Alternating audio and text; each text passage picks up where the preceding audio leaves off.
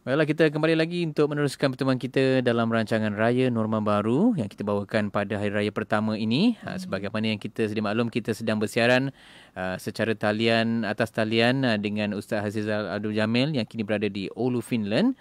Banyak dah pun kita bicarakan tadi, Yati. Ya, daripada Ustaz kat rumah, 4 tahun ikut masjid, kemudian dekat rumah sendiri. Pilih waktu. Macam mana Ustaz boleh pilih waktu? Macam mana Ustaz boleh pilih untuk tahun ini ikut Norway, Ustaz?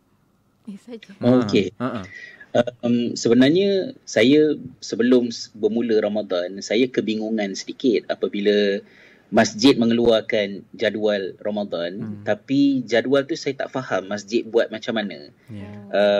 Dan pihak masjid bila ditanya mengatakan bahawa mereka menghasilkan jadual tu mengikut European Fatwa Council punya pendapat. Jadi saya carilah fatwa-fatwa tu dalam bahasa Inggeris, dalam bahasa Arab, tapi tak jumpa yang dimaksudkan. Sehinggalah jiran saya, seorang warga Indonesia, pelajar, memperkenalkan kepada saya kalender tersebut. Jadi bila saya semak jadual berkenaan dan lihat bagaimana metodologi yang dipakai oleh ulama-ulama yang berada di Norway ni, mereka menggabungkan latitude dan longitude antara Finland, Norway juga dengan Mekah.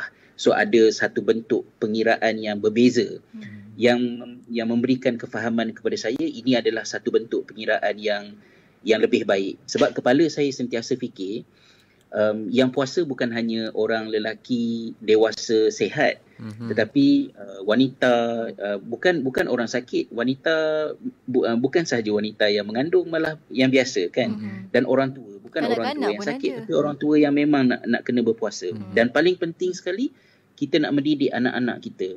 Jadi sudahlah hidup sebagai kaum minoriti dekat sini. Kemudian yang keduanya, bila cara berpuasa tu terlalu ekstrim, dia sangat menyulitkan proses untuk kita nak mendidik anak-anak. Terutamanya bila jadual waktu tu terlalu ekstrim, kita berhadapan dengan masalah gangguan tidur. Gangguan tidur ni sangat besar dia punya implikasi dia. Ditambah dengan matahari yang tak tenggelam-tenggelam ni, kemudian nak kena bangun, and then nak kena solat tengah-tengah malam. Jadi banyak isu menyebabkan saya kuat dari segi desakan untuk mencari cara lain. Jadi bila saya tengok jadual yang dihasilkan daripada Norway tu, saya nampak ini adalah benda yang munasabah. Cuma kalau tahun-tahun sebelum ni mungkin saya agak keberatan untuk ikut kerana kita terikat dengan masjid. Maka saya sentiasa mengutamakan apa yang masjid pilih, kerana kita nak kesatuan, berjemaah dekat masjid semua tu kan. Namun oleh kerana tahun ini kita tidak terikat dengan masjid, masjid ditutup, maka saya memilih jadual tu atas 2 faktor. Satu, kerana metodologinya saya bersetuju. Kemudian yang keduanya, kerana dia menjadikan proses berpuasa anak-anak ni bukan sahaja lancar tapi sihat untuk mereka. Itu 2 faktor kenapa saya buat pilihan jadual tersebut.